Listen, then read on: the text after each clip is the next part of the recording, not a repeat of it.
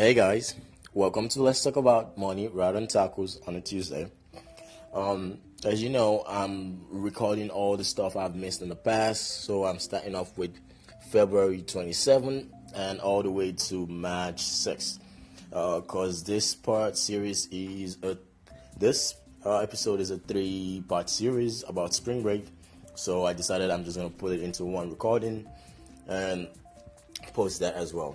Uh, if you know my page, I post everything uh, daily, uh, every week. I mean weekly uh, on Tuesdays, and I've been slacking off uh, due to like a lot of activities that was going on around me. I haven't posted anything on Anchor.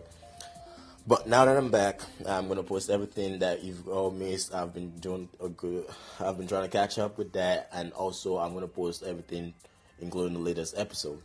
So to start off, uh, this episode is how to be financially prepared for spring break and all the vacations and what you need to know while you're on vacation and what you could do while you're at home as well during spring break.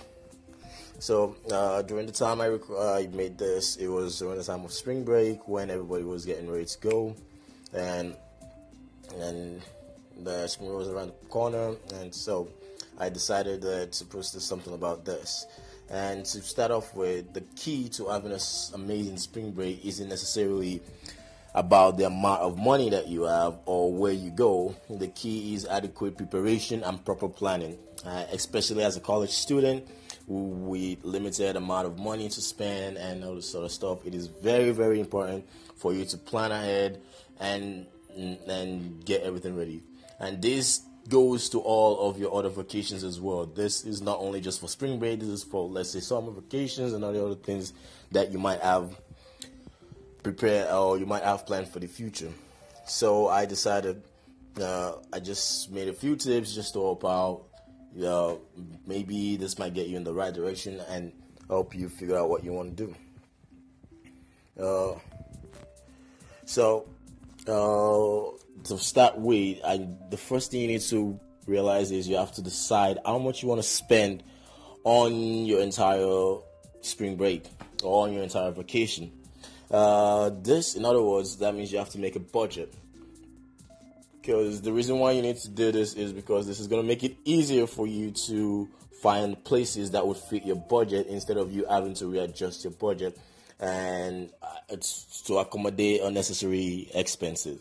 So if you make a budget, then you can walk around that budget and then find things that will fit you instead of just trying to like you know find a location and then readjust your budget and then having to spend a little bit more extra than you need to spend. Another thing you should keep in mind is you should start searching and keeping your options open. Uh, so what that means is once you're done finalizing your budget and making your mind on how much you want to spend during your entire vacation, then you should start looking for places that fits that budget and start looking to make reservations for all those places. Uh, the reason why you should start early is because the earlier you start with your reservation, we all know this, uh, the cheaper it is, and sometimes you might stumble upon some deals and stuff like that. So start it and do that, and that way you don't get you don't wait till later and get like an overpriced what's it called? Overpriced booking and so and because you waited till last minute. And that also include your flight your tickets and everything like that. Everything you want to do you want to make sure you reserve them earlier. Like at least give yourself at least uh, a minimum of three weeks uh, prior to the time you're leaving. That's just a minimum because that way you were able to get everything prepared and stuff like that and another thing you want to keep in mind while you're on the spring break while you're preparing for spring break or on any other vacation is you want to start learning about the place you're going.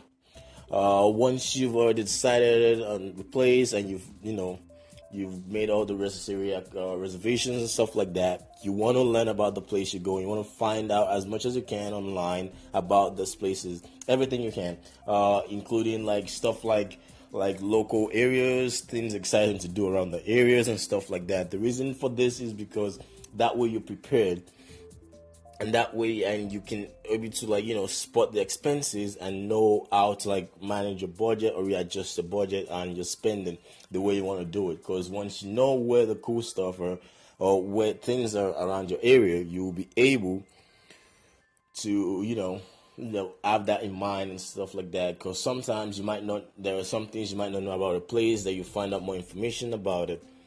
And also keep in mind for spring break if you're going home or whatever it is home is always an option.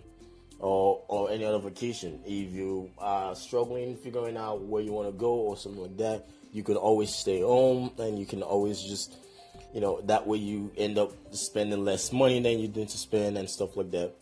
And so uh, the next part is let's say you we're done with all the preparation and everything, and it's time for you to get in.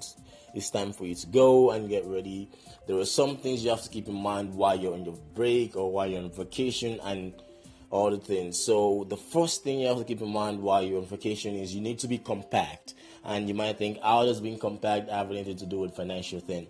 Uh, the reason is because uh, break it down like little by little. Most people tend to like you know get tired once they're done with the whole checking in or the plane flight and checking out and checking into the hotel and everything like that. That is very very stressful. Traveling is a very stressful thing, and by the time you're done with all the traveling and you finally get inside your hotel, uh, the hotel or place that you're staying. You get tired and you tend to get you tend to like let loose and let everything go and that is not good because uh, you you put your stuff everywhere and you tend to like you might lose track of where things are like due to lazy unpacking and stuff like that. And that would actually lead you lead you to spending more money depending on what you lose and what you misplace. And so you want to make sure you're tidy with your packing and you stay organized throughout your entire trip. Whatever it is try to keep it neat. That way you don't lose anything and that way you don't have to spend more than you budget for on your vacation. Another thing is to make proper use of the research of the area. So remember when I said you should research the area and find out everything you need to know. Uh, the reason why you want to do this while you're on the vacation, once you find out all these things, you gotta make use of those researches that you've learned, uh, because you know visit the host places because all those researches are things that uh, would save you money. So let's say you visit those local places and you are, are from the locals and you just chill, you might be able to, based on your interaction, you might be able to get some cheaper deals and you know run into some fun activities that you were not aware of uh, prior to your trip and your visit to the local places. Uh, so, and also another thing you should be aware of is try to be financially aware of your spending. I know I said the word aware too much. I'm sorry, but try to be financially aware of your spending. Uh, what this means is, you know, uh, keep track of how much you're spending. Uh, I'm all about, you know, I'm all about the spontaneous adventure and the sporadic decision making when I'm on, when I'm having fun on my break, you know.